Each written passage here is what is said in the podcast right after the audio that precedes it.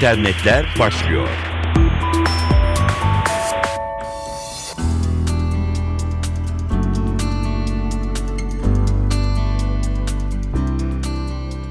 Merhaba, dijital dünyanın gelişmeleriyle karşınızdayız. Mikrofonda Dilara Eldaş. Bir işbirlik söz konusu diye duyurulmuştu ve sonunda ne olduğu açıklandı. Türkiye'nin en büyük spor kulüplerinden Galatasaray ve Türkiye pazarına Google'a rakip olarak bir yıl önce giren arama motoru Yandex işbirliğine gitti. Sarı Kırmızılı Kulüp anlaşma çerçevesinde arama motoru ve internet servis hizmetlerini GS Yandex markasıyla taraftarlarının hizmetine sunacak.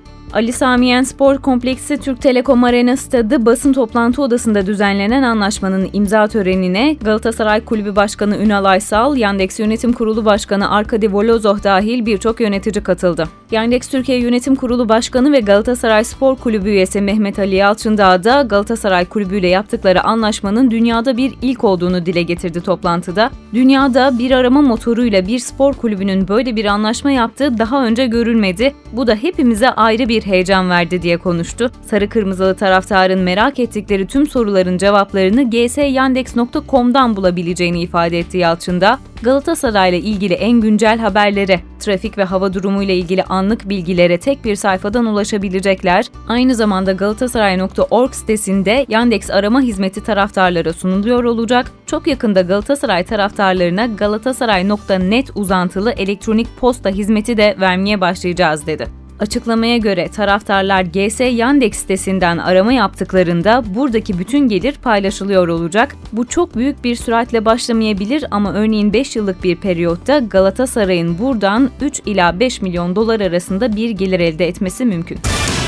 İngiltere'de iş hayatındaki standartları düzenleyen GS1 kuruluşu dünya çapında 5 milyonu aşkın barkodun kullanımda olduğunu açıkladı. Günlük hayatımızda en azından neredeyse her alışverişimizde bulunan dijital barkod kullanımı tam 60 yılını geride bıraktı. İlk barkod için patent 7 Ekim 1952'de alınmıştı ama ilk barkodu tarayabilecek lazer teknolojisi mevcut olmadığı için günümüzde çok iyi bilinen siyah beyaz çubuklardan ve bir dizi rakamdan oluşan barkodun Amerikan dükkan ve mağazalarında görünmeye başlaması 1974'ü buldu. 1974'te barkodla taranan ilk ürün Ohio'daki bir süpermarkette satılan bir paket ciklet olmuştu. Günümüzde hemen her üründe bulunan barkodun tahtına rakip olarak görülen Quick Response adı verilen QR kodlar. Zira QR kodu barkoda kıyasla çok daha fazla bilgi içerebiliyor. Ancak GS1 son yıllarda yaygınlaşan QR kodun geleneksel barkodu tehdit etmediğini belirtiyor. Kurum, kodların farklı işlevleri var. Bir kutu fasulye konservesinin yan tarafındaki barkod satış sırasındaki tarayıcıda kullanılıyor, tüketiciden doğru para alınmasını ve stokların güncellenmesini sağlıyor. QR kodunun başlıca amacı ise tarama yapan kişiyi daha geniş bir multimedya ortamına taşıması. Teknolojik olarak bu iki kodlamayı birleştirmek mümkün ama henüz buna ihtiyaç duyulmuyor diyor.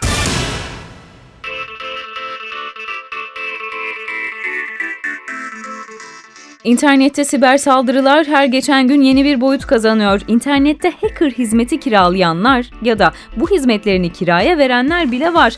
Alman Federal Bankalar Birliği'nin yaptığı bir araştırmaya göre Almanya'da neredeyse 18 yaş üstü her iki kişiden biri online bankacılık hizmetlerini kullanıyor. Hayatı kolaylaştıran bu alışkanlık bankanın internet sitesine erişim sağlanamadığında ise büyük bir öfke kaynağı olabiliyor. Hackerlar buna yönelik olarak da yeni yöntemler kullanıyor. Avrupa Birliği Komisyonu'nun verilerine göre şu ana dek her 5 işletmeden biri siber saldırıya uğradı. Almanya'da ve Avrupa'nın büyük bankaları geçen hafta bu tarz saldırılara ne kadar hazırlıklı olduklarını test etti. Bu bağlamda bir sunucuya 30 binden fazla talep gönderildi. DDoS toplu saldırı adı verilen bu tarz saldırılar sunuculara çok sayıda veri göndererek çökmesine neden oluyor. Saldırıya uğrayan internet sitelerine erişim artık mümkün olmuyor böylelikle. Avrupa'da gerçekleştirilen testin sonuçları ise henüz açıklanmadı. Ancak bu tarz bir senaryonun gerçekçi olduğunu kısa bir süre önce Amerika Birleşik Devletleri'ndeki çok sayıda büyük bankanın tecrübeleri gösterdi. Bir siber saldırı sonucu internet erişimleri kısmen felce uğradı.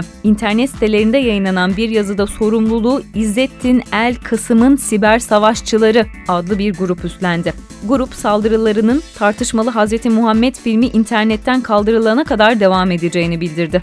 Öte yandan DDoS saldırıları düzenlemek çok da zor değil. İnternet güvenliği uzmanı Patrick Hoff böyle söylüyor. Bunun için sadece bilgisayar kullanıcılarının bilgisi ve onayı dışında ağ şeklinde birbirine bağlanarak uzaktan yönetilebilen bilgisayarlardan oluşan bot ağının yeterli olduğunu belirtiyor. Bu tarz hizmetleri internette kiralamanız bile mümkün. Yani hacker olmanıza gerek yok. Sadece paranızın olması ve doğru bağlantılara da sahipseniz şu ya da bu siteyi felce uğratmak istiyorum demeniz yeterli. Bu tarz saldırılar için kötüye kullanılabilecek hacklenmiş bilgisayarların birleştiği bot ağları kiraya veren insanlar var. O zaman tam olarak bir saat boyunca şu internet sitesine erişimi engellemek istiyorum diyebilirsiniz diye belirtiyor internet güvenliği uzmanı Patrick Howe.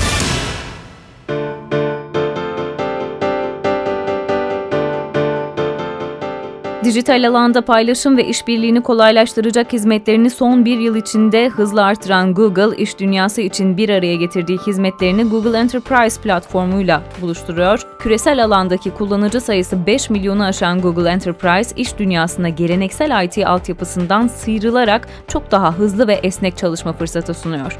Bir gazeteci binlerce kilometre uzaklıktan mobil cihazıyla ofis arkadaşıyla toplantıya katılacak, bir yönetici asistanlarıyla aynı anda dijital ortamda mali rapor hazırlayabilecek, bir mühendis 5 farklı ülkedeki iş arkadaşlarıyla bir proje hakkında video konferans düzenleyebilecek. İş dünyasında devrim yaratacak Google Enterprise Türk şirketlerini bekliyor diye duyuruyor Google. Google'ın kurumsal çözümler direktörü Sebastian Moretti, 100 bin çalışanı olan şirketlere kadar IT altyapısında devrim yaratan Google Enterprise'ı anlattı. Moretti, iş yapma şekillerini değiştirmek isteyenler şirketlerin kendisi. Google Enterprise, tüketiciyi koruma konseptine dayanıyor. Google, 7 yıl önce kendisine neden internet tüketici ilişkisini şirketler için sunmayalım sorusunu sordu. Google, bugünse Google Enterprise ile sizin verilerinizi sizin için depolayabilir, ihtiyacınız olan tüm uygulamaları sunabilir sunabilir ve IT altyapınızı karşılayabilir diyor. Bültenimizin sonuna geldik efendim. Tekrar görüşmek üzere. Hoşçakalın.